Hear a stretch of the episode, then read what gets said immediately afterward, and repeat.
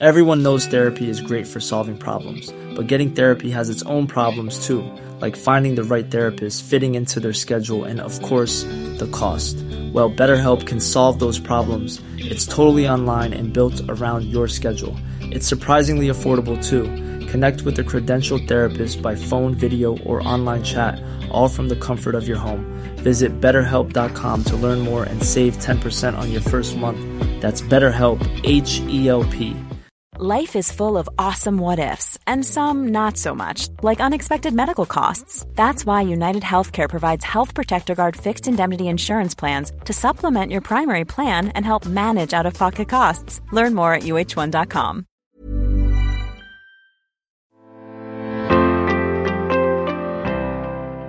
I don't think we really started eating out until it was possible economically. We didn't have enough money to be able to go out and eat. We had a ration book at home, and my mum used to send me out and give me two coupons to get half a dozen eggs and a pat of butter. Food was very simple um, when I was a child and when we were first together. You didn't have the varieties at all that you have now. The meal that I really remember most from my mum's cooking was liver and onions and mashed potato and gravy and cauliflower. When we're having dinner together, we've got time together and we talk together. I mean, that's sharing and it, it's spending time together, and I think sharing time together is what marriage is all, around, uh, all about. I'm author and journalist Laura Price, and you're listening to Life in Food inspiring stories in bite sized pieces. Each week, I interview a different guest about how food has helped them through some of their biggest challenges. With a different theme each week, we look at everything from food and love to food and friendship, food and fertility, and even food and grief.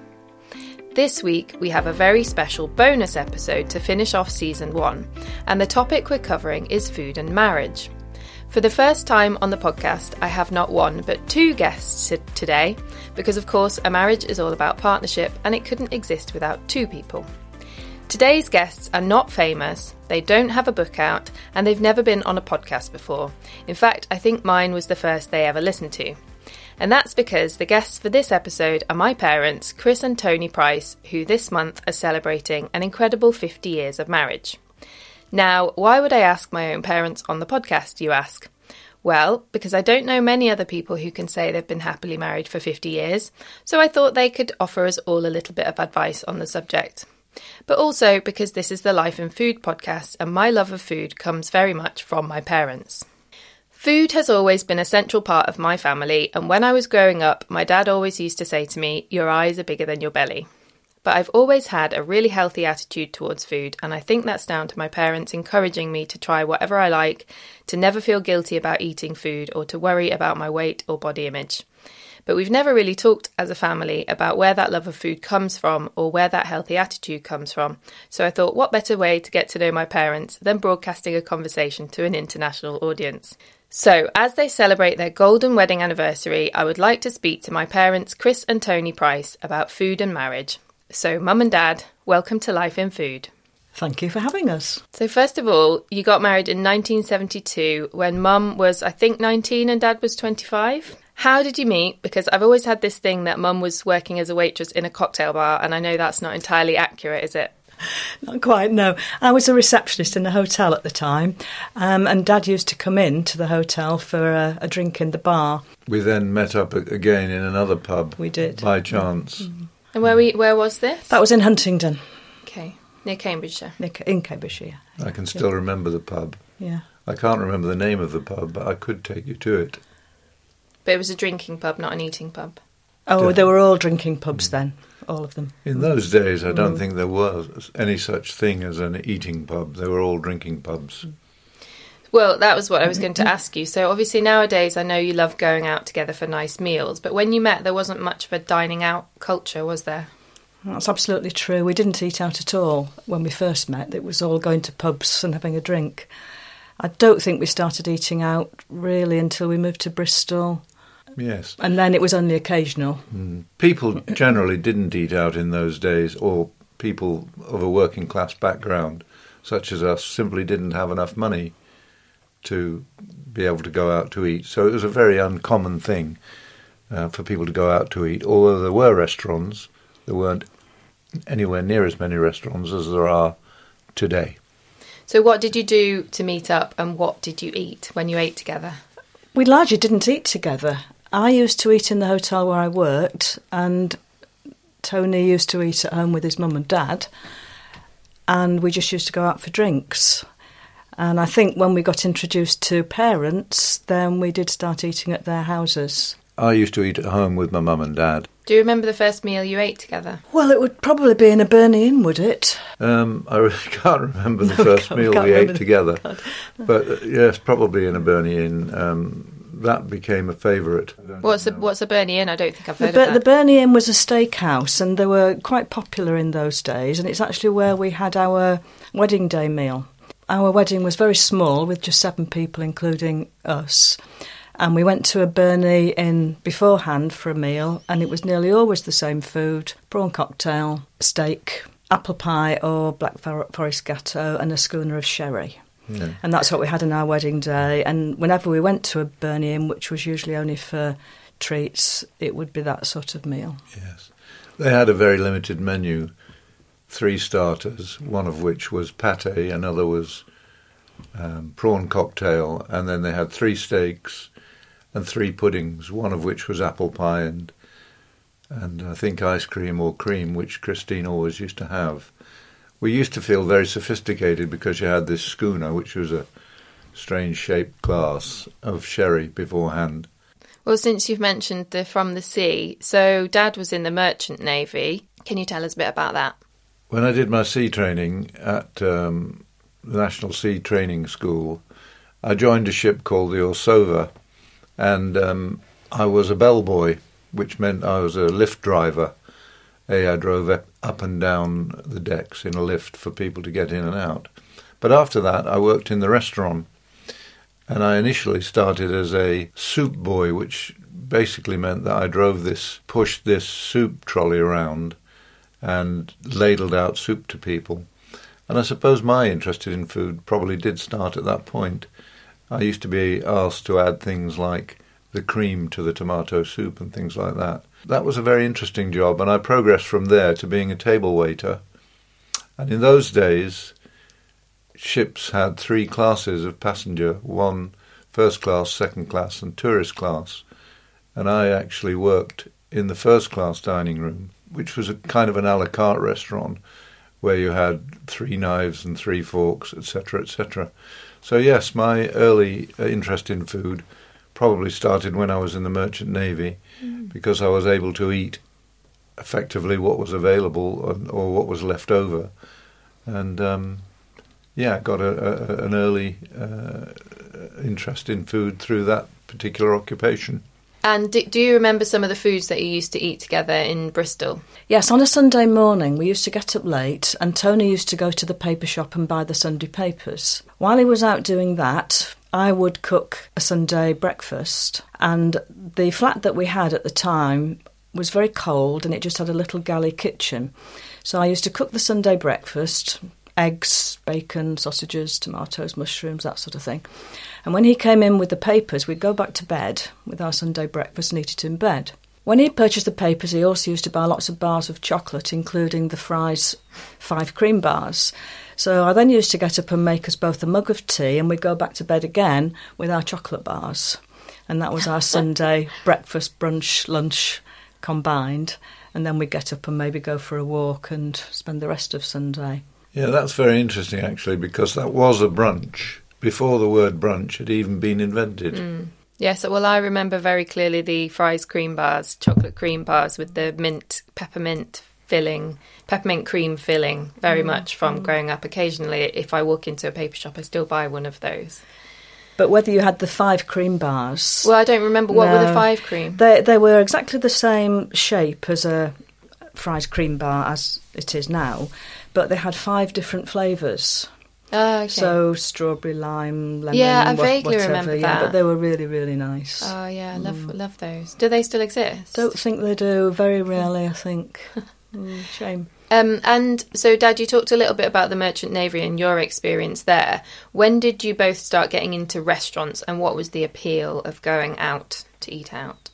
Well, that's sort of um, evolved over time, really. I don't think we really started eating out until it was possible economically. We didn't have enough money to be able to go out and eat until really the children had left home. At that point, we had enough spare cash to be able to go to restaurants. I do remember about 25 years ago, we met our very good friends at a party locally, and our kids had just left home, theirs had just left home. And we started going out on a Tuesday night together. They became our Tuesday night friends. And every Tuesday night we would go out with them, usually to have a pizza, glass of wine, coffee. Um, and our very good friend Marjorie, who sadly is no longer with us, always used to have a calzone, which was massive pizza with loads of tomato sauce. And she's a very she was a very slim lady, but used to wade her way through this calzone at top speed, mm-hmm. and always really enjoyed her food. Um, so they were the Tuesday night meals out. We used to go to our other restaurants for not only for special occasions like birthdays and so on, but we would go out on a Saturday night or on a Friday night for a dinner together, and we we sort of swapped it around. We we used to have local restaurants that we liked, and we'd occasionally try a, a different type of restaurant, or someone would recommend a restaurant, and consequently we became users of restaurants. We started eating out. Now we very rarely go a week without eating out at least once, sometimes twice. And and is there a meal that stands out to you as one of the best that you've eaten together, or a favourite restaurant? Well, very strangely, um, I we had a we went out to dinner this week, last week on on Wednesday evening uh, with some friends, and uh, we went to a restaurant in Yorkshire called the Alice Hawthorne, in a village called Nun Monkton. We had what I thought was a very, very special dinner. It was really beautifully cooked, very simple dinner, but but, but wonderful. Don't know what you think. I, I agree. I like the Alice Hawthorne very much. Um, I also like over time the Three Acres, the Farmer's Boy, and the Dunkirk, very local to us restaurants, mm. Where we've always had very good food. And I remember taking my dad to the Three Acres when we just moved here, and it's changed a bit over time, mm. but was always a good pub restaurant yeah. and still is. Yeah, that's very interesting. And we we have been in the last twenty odd years since we've been able to afford it to some very nice restaurants. It's interesting what Christine just said about her dad, who's now in his nineties, late nineties he used to be able to, and consequently we used to be able to go together with with him and his wife to very nice restaurants where you would have a three or four course dinner, including maybe a fillet steak or something like that. But over time, it became very apparent that what you eat and how much you can eat does change. And um, Alan, that's Christine's father, cannot now eat a proper dinner. He can only eat really one course and it would be a smallish portion, and it would probably be fish. So if we took him to a very fine dining restaurant or even um, a restaurant with a tasting menu, it would be an absolute waste of time and money. So, so we don't go to those kind of places. In fact, when we go out with Christine's father, we find a restaurant that serves particularly light food, and in fact, he loves Thai, which is quite light and take him to that kind of restaurant. Dad, you were mentioning a little bit about mum's father, Alan, who's my granddad, who is about to turn 98. So, um, mum, going back a bit, your parents divorced when you were quite young, and you actually went to live with your father while your sister went to live with your mother, which was very unusual even then. But your your dad, my granddad, um, was a cook. So, can you tell me a little bit about what food was like in your home growing up with your dad? Well, just going back to before my parents split up, they split up when I was six. I do remember my mum's cooking. She was a very good home cook, and I think she learnt to cook from her mum, my nanny, who was also a good home cook. And the meal that I really remember most from my mum's cooking was liver and onions and mashed potato and gravy and cauliflower. Um, and my love of cauliflower carried on throughout my life. When my mum and sister moved out. My dad was a chef and used to work split duty, so he would be home in the afternoon and then he'd go back to work in the evening in the hotel that he worked in. And he later remarried. My stepmother, I don't think she would mind me saying this, hates cooking, has never really liked cooking, and still says the same today. She hates cooking. So my dad continued to do the cooking.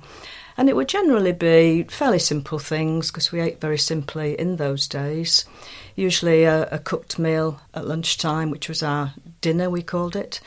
And then tea was usually cold meat, salad, bread and butter, tinned fruit, and evaporated milk, that sort of thing. And my dad continued to do the cooking really right up until I'd say a couple of years ago. Mm. He's always liked cooking. I do remember one holiday in Italy, 2006 when um, my nephew got married, and we were all sharing a house in Italy. And the owner of the house used to leave fruit, vegetables outside the front door, and my dad would cook things out of seemingly nothing. So all of the courgettes, aubergines, strawberries, tomatoes, various things would be cooked into something very quickly, tastily by him and enjoyed. Mm, it's amazing because that holiday in 2006 doesn't feel that long ago to me, and of course it was. But I remember mm. us sitting outside and having boiled eggs, and my granddad showing me how to um, peel boiled eggs with uh, what I think I'd never done before was where you sort of tap them on the tabletop and then roll them a little bit under your hand, and that's how you peel them because it makes them all crack nicely. Mm-hmm. Um, but I'm amazed that you remember your mother's cooking from before you were six. I, I hadn't realised that you had those memories. Well, um, some of them could come from when I used to visit her after that, because I used to see her on the weekends, and possibly those memories are from then. I have some very good memories from my, my sister, who you'll remember you um, did a lovely book for me on my 60th birthday 10 years ago, and people wrote lovely stories in there and submitted photographs, beautiful little notes.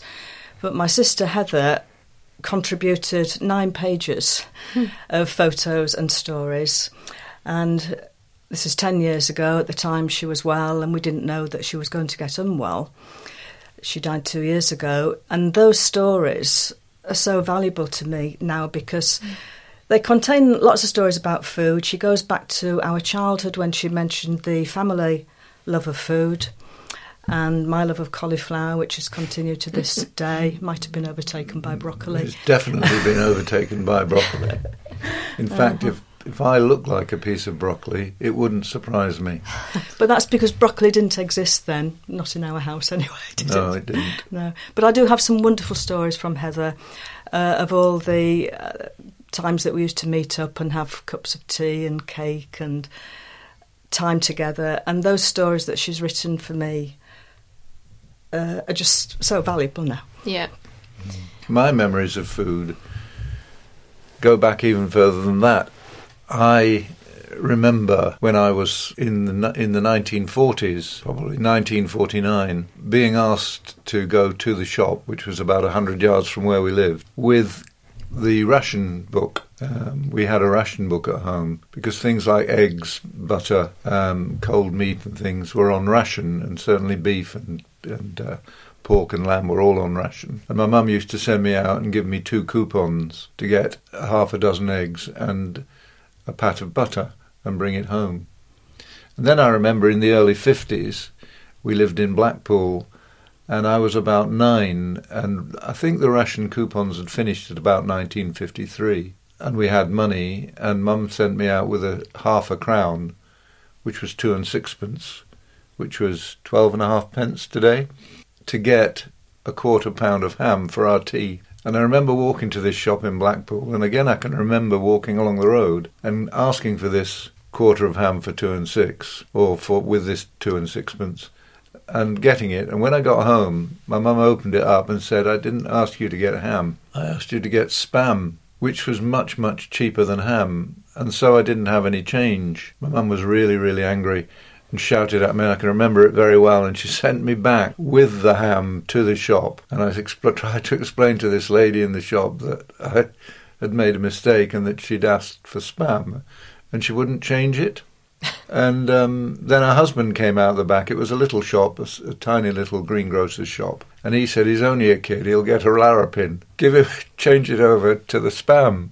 So I remember him changing it and me going back with this bag spam rather than ham. And um, it all, and us having it for tea. And I also remember my dad saying, You've got to eat your bread and butter before you can have your spam. And that was a traditional thing that used to happen with every meal because we were relatively poor, no poorer than other people at the time. Everybody was in this same situation. You had to fill up on something. Mm. And at the main meal, it was potatoes, and at secondary meals like tea and breakfast, it was bread. So we might have a tea which consisted of bread and butter, ham, spam, lettuce, tomato and cucumber, and then we would have blancmange and or jelly, but you were never allowed to have your blancmange and jelly unless you'd already had your bread and butter. So that's what I remember from when I was a child. Eat your bread and butter first, or you will not get your blancmange, ice cream or jelly. And of course, the ice cream or jelly was the only reason I'd come in from playing. And Dad, I know your father was in the Royal Air Force and you moved around when you were young, living in Singapore and Germany. Um, did that mean your mum was the main cook in your home and what sorts of things did she cook?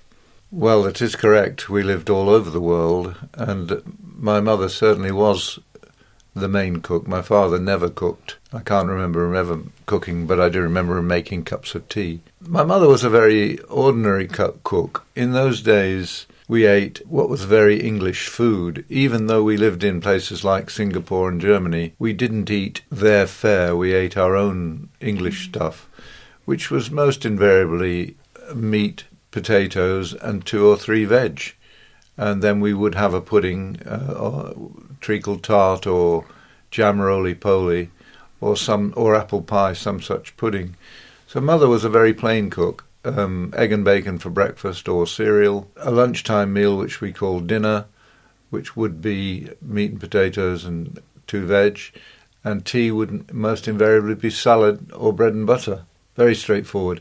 She never progressed to cooking anything like a pizza or curry. She did know of those things later in her life, but considered them to be uh, foreign foods, which she really showed no interest in.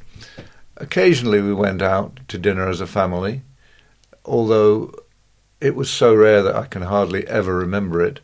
Maybe on holiday we did. I remember touring in Europe uh, eating in European restaurants. But even then, we would we would choose things like ham, egg, and chips, which you could get, rather than actual foreign food. So yes, she was a very good cook, very plain cook.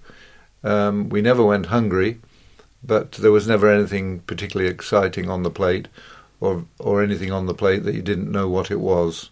I always remember having Victoria cream sponges when we went to Grandma's house, but I don't remember whether she made those or whether they were bought. She didn't make them, although she could bake, and she did bake, particularly around Christmas time. She always made a Christmas cake.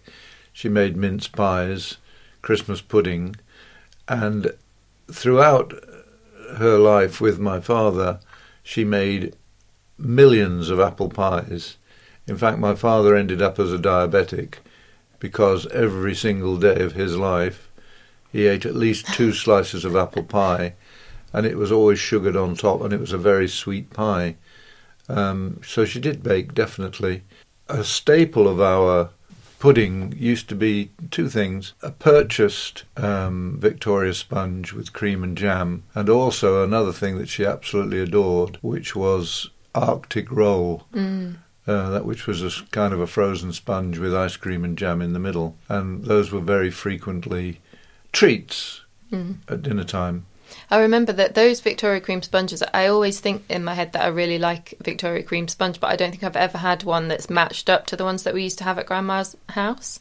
Um, because it was so much lighter than the ones you can buy anywhere now, or that I can make anyway. There were frozen ones. There were, were frozen they? ones, yes. Yes, yeah. and defrosted. And in reality, I think that's probably a fine memory. Um, yeah. We mum sometimes makes uh, Victoria sponge nowadays, and it's just as light and just as nice um, as it was in those days. But it was a treat, and whenever you got a treat, because it was a treat, it was particularly special. Yeah, sorry, Mama. Yours are delicious as well. I think it's just it's just the nostalgia probably of eating it at Grandma and Granddad's house and just going there and having this really small Victoria Cream. Definitely, I, I, used to love Tony's mum's cooking. Um. So. Uh, and so, when you were living in Singapore, did you not even get the chance to try Singaporean food at all then? No.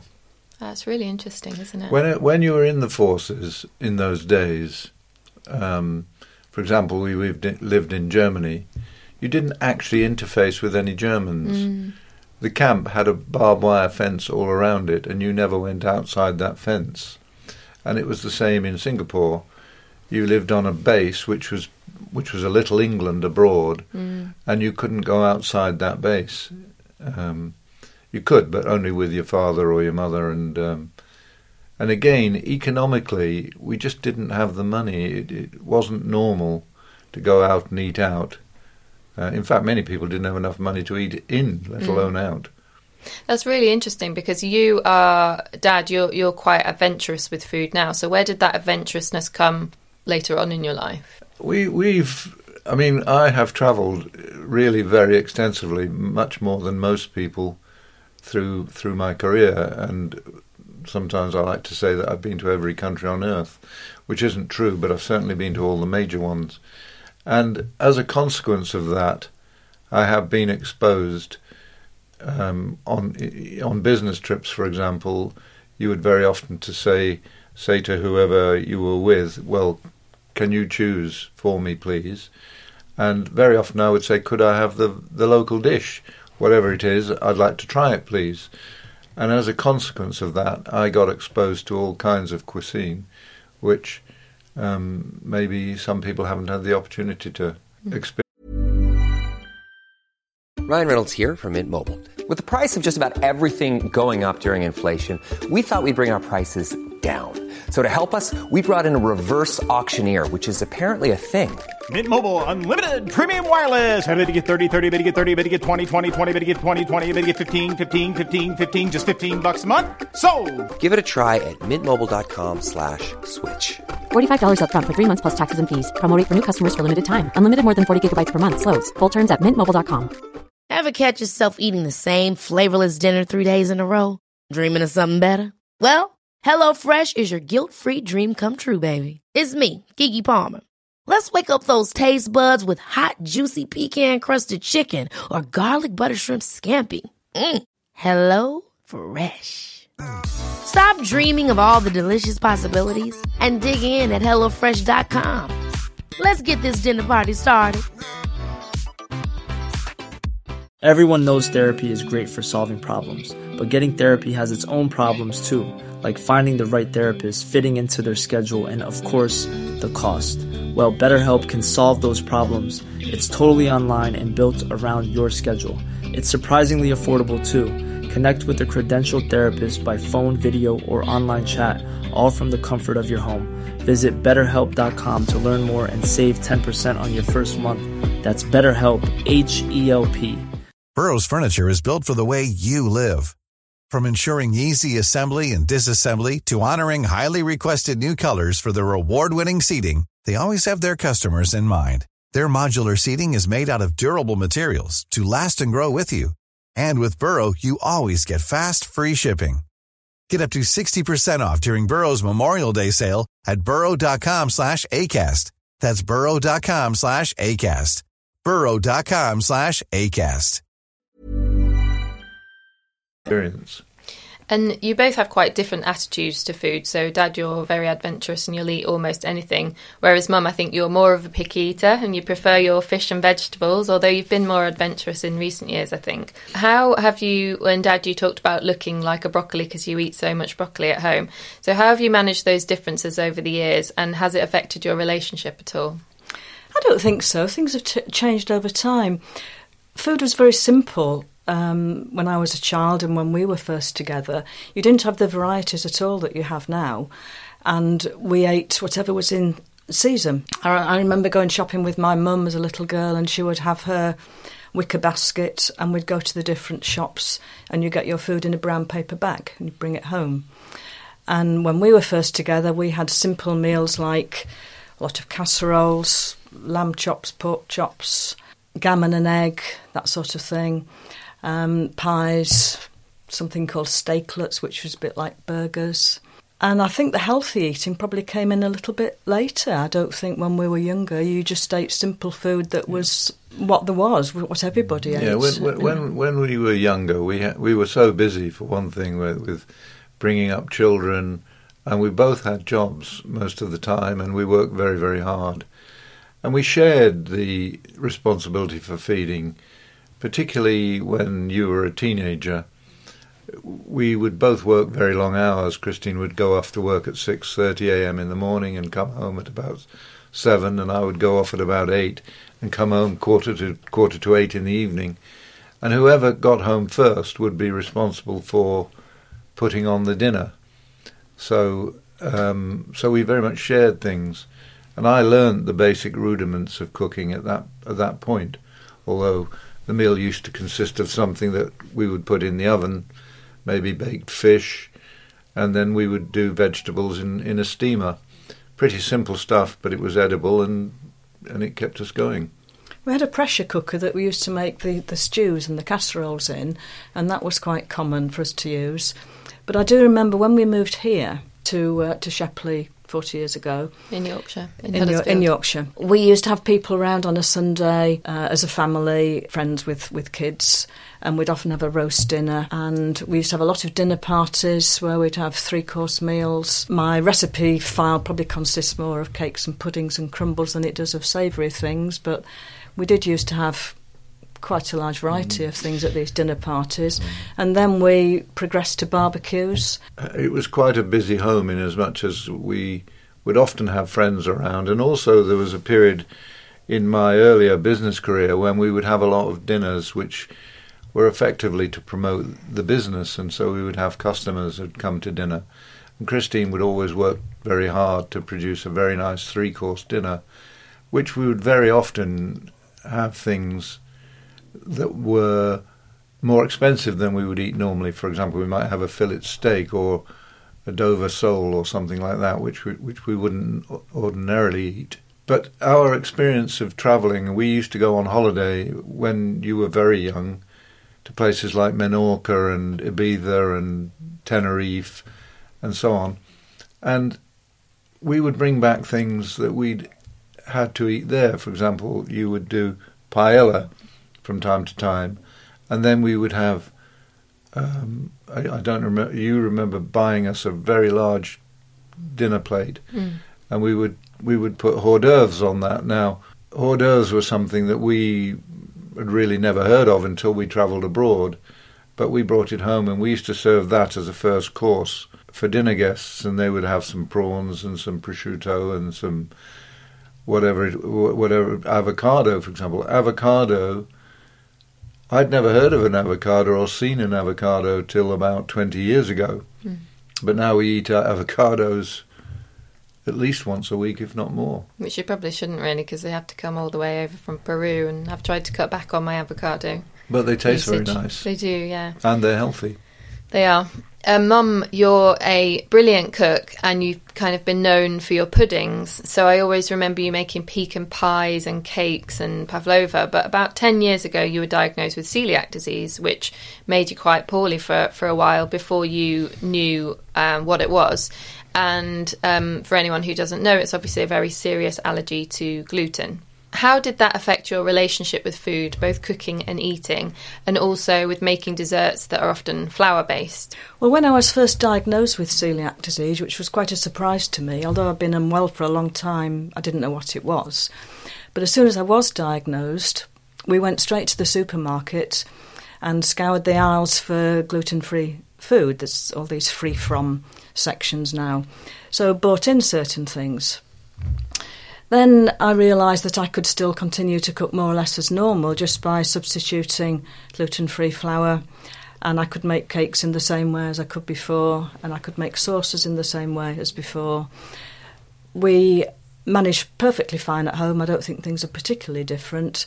It is more difficult eating out. Mm because there's lots of things, not just um, flour, but lots of other ingredients as well, which you need to be careful of. So that can be a bit harder. But I don't think it's particularly changed things at home, apart from the fact that Tony has to eat this gluten free food now, yeah. which uh, might be slightly different. It's but... very interesting, the going out, because an awful lot of catering staff simply do not understand what a celiac is or what celiac disease is. It, it isn't an allergy, it's an autoimmune disease. Yeah. and and it's a very very serious uh, thing for celiacs if they get flour or wheat. When you say you're a celiac, an awful lot of catering staff think, oh, well, that's just somebody who's a bit funny about food. It doesn't really matter. Um, we'll just say yes to everything. And it's very, very easy to to be poisoned as a consequence of staff in restaurants who are who are not properly trained. So we very frequently have to actually ask the chef to come out and tell us what is in the salad dressing mm. or what is in the white sauce because the staff will say, yes, not a problem because they don't really know. Yeah, um, and they often offer you the vegan option instead, which is just offer you the vegan option. Do, yeah, they got do. nothing to yeah. do or, with or, they, or they think a gluten-free pizza will be one where the base is gluten-free, but they don't think about what's on in the toppings because Mm. they don't understand. Yes, they'll say it's vegan, and of course, vegan is nothing to do with Yeah. To be, hon- to be honest, it's a bit like Russian roulette, Mm, yeah. um, particularly in buffets, um, where you can have five salads with three different dressings, one of which is going to make mum very, very sick. And um, you don't want to be very sick as a consequence of going out to dinner. No. Changing the subject slightly, I've always had a very healthy relationship with food. I love food, I eat everything, but also everything in moderation. I've never dieted, I've never had an eating disorder, even though I find that many of my friends have had eating disorders at some point. And I've always thought that that healthy attitude to eating was because you always encouraged me to eat whatever I wanted to eat, and you never said to me, don't eat that because it'll make you fat, or at least not that I remember. Um, was that a conscious decision to make me and my brother feel comfortable with food? And was it something that was reflected in the way your parents brought you up? I think it was a conscious decision for me to some extent because my stepmother was always on a diet and my dad did the cooking, but she would have some influence on what was cooked. And in her eyes, potatoes, bread were bad for you because they were fattening. And so, because she was always on a diet and had this rather unhealthy attitude to food, perhaps, I think I picked up on that as a child and a teenager. And that affected what I ate. It never stopped me eating cake or sweets, but it did affect me, um, I think, with the potatoes and one or two things like that. So I then began to eat very simply. And I think we thought that just trying to have healthy food in the house was a, an easy attitude to adopt with our kids. We we were quite disciplined as as parents. I wouldn't say we were disciplinarians in as much as that we're very hard on you and your brother, but we did have a framework of of uh, of discipline around work, play, and and eating, and consequently, we we didn't used to feed you before between meals. There wasn't lots of chocolate, or if there was, it was hidden in places that I couldn't find, and so you didn't eat between meals. And as a consequence, we used to bring you to the table hungry, uh, not starving hungry, but hungry. So you'd be out playing, you'd be on your bike, you'd come in from school, and we would we would feed you, and we would feed you sensible sensible food. We always had pudding because everybody likes cake, but that was a treat. Um, and so and so, the lifestyle then, even when you were young, um, was different to that, to what it is now. You would come in hungry, um, and as a consequence, you would be very happy to eat whatever you were given. Yeah, I, I definitely didn't mean that you weren't strict or that you weren't controlled in terms of what what we ate. It was more just that I wasn't made to feel bad for eating something, you know, that was a treat or whatever. But yeah, Well, I think I think we definitely enjoyed lots of family meals and lots of meals with other family and friends, and that was always something that we made quite a big thing of. So eating together.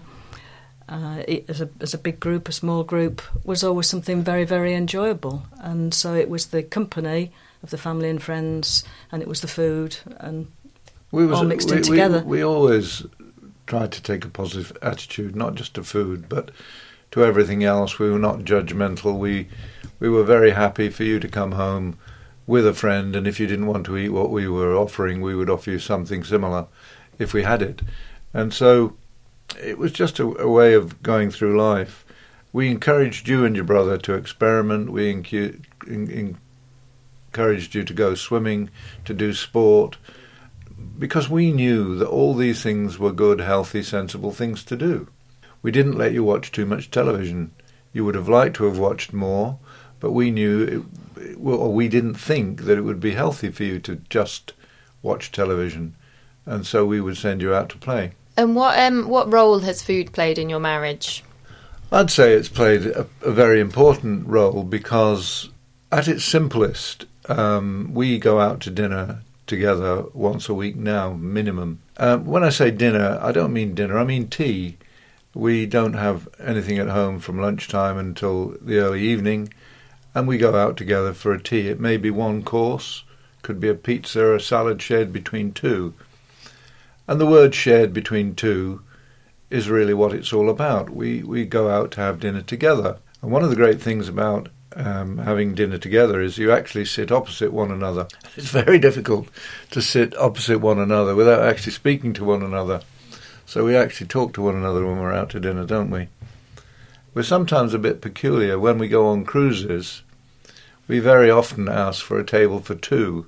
That's because we want to have dinner together and not with a load of strangers that we've never met before and may or may not get on really well with. You are very sociable as well, though. You do have you do also go out for meals with other people quite a lot, don't you? We certainly do, and we do on holidays now. Tend to mix. We, we always share tables at breakfast and lunch, and sometimes at dinner as well on holidays. So we do like to have meals out with other people. Yes, we are sociable. But in terms of our marriage, it, do, it is a, a, a point in time when you're not you know, I'm not doing something and Christine's not doing something, so I'm not interrupting her and she's not interrupting me. When we're having dinner together, we've got time together and we talk together, and um, yeah, it's helped our marriage in that respect, I would say, definitely. Yeah, I think so. We do different things in the day since we've retired, and eating together is when you come together, you share your food, enjoy your food, and you talk. Yeah, and we've always shared you know, if you go right back, the whole food element of life is a very, very important one. And for example, we had a regime when you were young that on a Saturday we both worked five days, Monday to Friday, but on Saturday we'd do the shopping. Mm.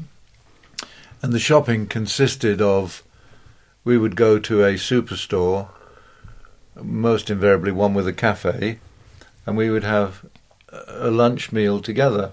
It might have been a toasted sandwich and a cup of coffee or a lemonade for you, but then we would do the shopping together. And so that was in preparation for the food. We would actually, you know, I would go off and get the cheese, and Christine would get off and get whatever part of the shopping basket that she was interested in. And um, then we'd get home and it would get cooked. Yeah, I remember that really clearly, it, the supermarket it, trips. It goes back to when you were very young because we always used to take you and your brother swimming on a Saturday morning. So you go swimming and you'd be hungry afterwards, and we'd go to the supermarket at the time, usually one with a cafe. So we'd, we'd probably eat first all together, and then we'd all go and do the shopping together. And when you and your brother left home, we continued to meet after Dad had been to golf on a Saturday and I'd probably been to work. And we'd meet for lunch and we'd do the shopping. And that only stopped two years ago when we had lockdown mm. because we couldn't go out to lunch anymore. And we've just picked up on going shopping again together, but not, not the going out for lunch. No, well, that's because we eat too much anyway. But uh, yeah, yeah. I mean, that's sharing and it, it's spending time together. And I think, you know, going back to your question, sharing time together is what marriage is all around, all about, and sharing time together, doing things that both of you enjoy, things that are mutually agreeable, and certainly eating out is mutually agreeable to us both. I mean, even on holiday, the main as- aspect of our holiday that we enjoy is dinner. You know, from about five o'clock, our focus is then on dinner. It's on having a bath, preparing, getting dressed, and when we get to dinner, we don't like it to be a rushed affair. We like to have a drink, um, and then we like to have a first course with a bit of a break, and then a main course, and enjoy the whole event. Mm. Not just go in and scoff it down and run off to the theatre, but to have an event together and enjoy it and and um, Yeah. And what do you think is the secret to a long and happy marriage? Well, that's an extraordinarily difficult question. Um, and it's a good question, but I'd like to ask Christine to answer it. Well, uh, I would say maybe it's respect for each other. It's sharing and listening to each other. So when you have problems, they mull around in your head and they get bigger. Whereas if you speak about it to each other, it's much less so. And it's also perhaps laughing, yes, laughing about things. we do have a little bit of fun, and um, we we we it, the word respect is very important. But obviously, we're both good judges, and I think we've made a very good decision in in the very first place in choosing each other. And we've had difficult times, and we've had ma- very very good times, and we've shared them, and it's it's as simple as that. Sharing things, having a bit of respect, having common. Um, you know, we we've sort of got a, a, a very common value system, haven't we? We have, and we haven't mentioned our cats. Oh yes, we got them, of course. Because um, I've only just remembered this, but going back to when I first met Tony, when I was 17 or so, uh, he knew then that I love cats. And the second hotel that I was working in, which was then in Cambridge, was on the ground floor with a big window that opened out onto the car park. And Tony came along one evening with a cat in a bag that he'd rescued from a farm. We called him Muffin. And I had this cat in the bedroom in the hotel, which I was not allowed to do, um, but did. And as time went on, we always, always had a cat, which you will remember. To this day, we've got Tilly, who's 18, and we talk to her an awful lot. She's very much part of the family. It's nothing to do with food, really, but she uh, is Well, very much, very much. She has, she has more meals per day than we do. She has more. She we, we were always very strict with her that she only had two meals a day, and now in her old age she gets those two meals a day, but she also got gets an extra one when we eat, and then some supper before she goes to bed. So what you're saying is basically the secret to a long and happy marriage is cats. It helps. Well, I I think it, it wouldn't be fair to end them without mentioning my granddad's love of cats, which is where it comes from, of course, and, and what he feeds them. Do you want to just mention that? Yeah, my, my my dad again has always had cats. I remember many cats over the years, and his great love for cats.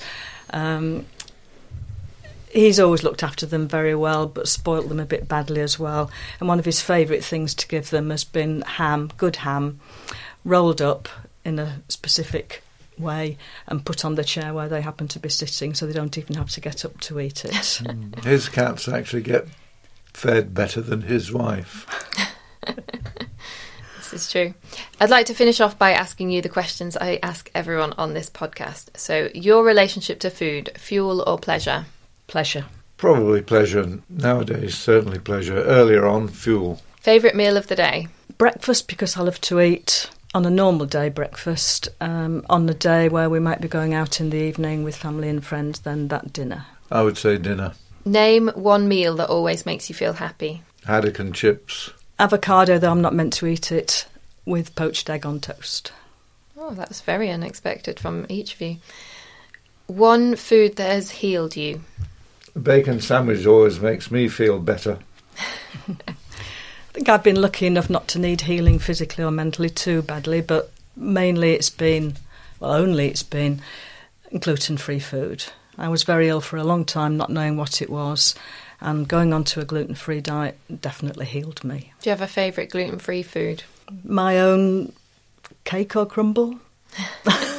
Your own cakes and crumbles are very good. One dish that reminds you of family. In my case, it would probably be apple pie. Your mum's apple pie. My mum's apple pie. yeah. And you didn't mention your mum's trifle to be Well, good. it used to be my father's trifle. Ah. My father really loved trifle. Um, I like trifle, but you don't like trifle, so I very rarely get it.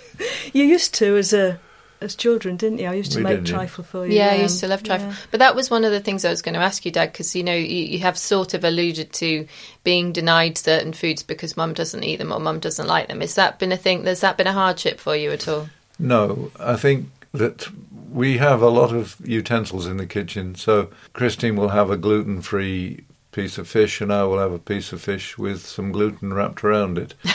Um, I've come to like gluten free cake.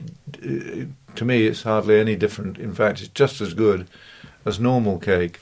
And, um, you know, I eat too much cake as a consequence of the fact that it's so nice. Um, no, I don't feel that um, I've been denied anything. I feel I may have been overfed with broccoli because we do have broccoli every day of the week. One recipe that everyone should know how to cook.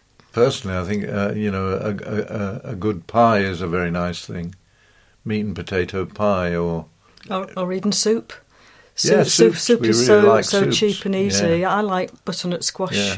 soup made with red peppers Mm. and carrots, but you can make soup very cheaply of any vegetables. I mean, economically now we don't have to worry about the cost of food, but we still revert to our roots in, in as much as I will eat beans on toast.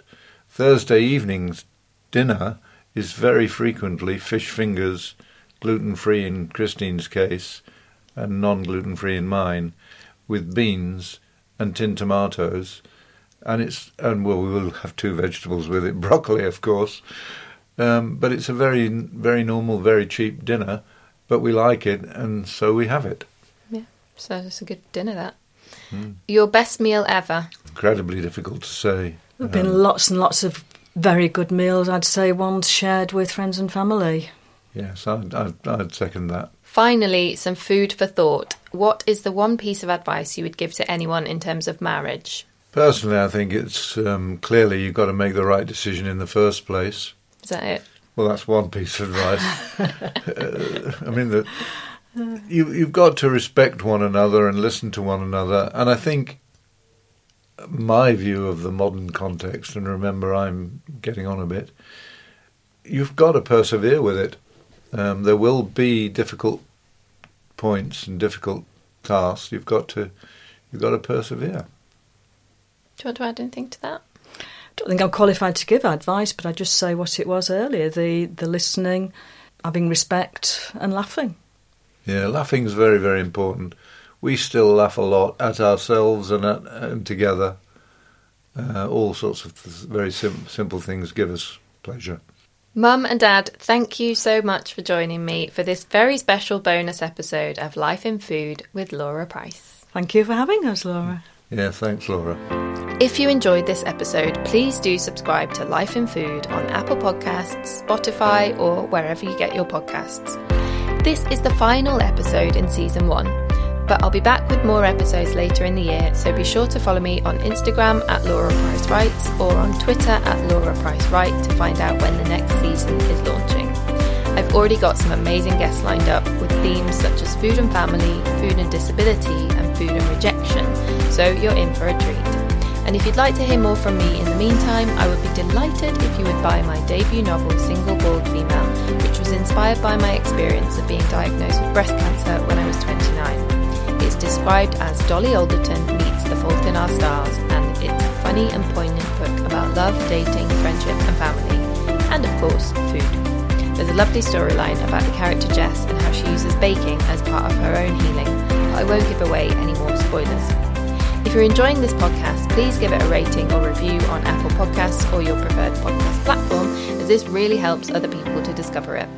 Make sure you're also subscribed so you don't miss the next season coming later in the year. I will see you in a few months, and in the meantime, thank you for listening to Life in Food with Laura Price.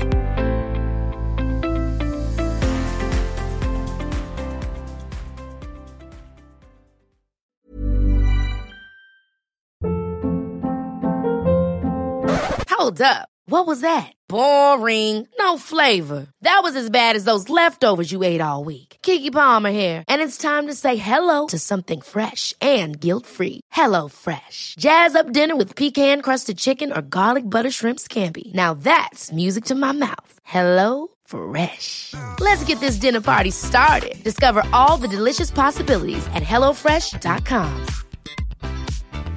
If you thought the only way to get a more defined jawline with natural looking results was through surgery, think again. Juvederm Volux XC is a non surgical injectable gel filler that improves moderate to severe loss of jawline definition and can help you achieve natural looking results with little downtime. Even better, this improved definition lasts up to one year with optimal treatment. No maintenance required. Improve jawline definition for a smooth, sculpted look with Juvederm Volux XC. For important safety information and to find a licensed specialist, visit juvederm.com. That's J U V E D E R M.com. Not for people with severe allergic reactions, allergies to lidocaine, or the proteins used in Juvederm. Common side effects include injection site redness, swelling, pain, tenderness, firmness, lumps, bumps, bruising, discoloration, or itching. There's a risk of unintentional injection into a blood vessel, which can cause vision abnormalities, blindness, stroke, temporary scabs, or scarring. Talk to a licensed specialist to find out if it's right for you. Planning for your next trip? Elevate your travel style with Quince. Quince has all the jet setting essentials you'll want for your next getaway, like European linen, premium luggage options, buttery soft Italian leather bags, and so much more. And is all priced at 50 to 80% less than similar brands. Plus, Quince only works with factories that use safe and ethical manufacturing practices. Pack your bags with high-quality essentials you'll be wearing for vacations to come with Quince. Go to quince.com slash pack for free shipping and 365-day returns.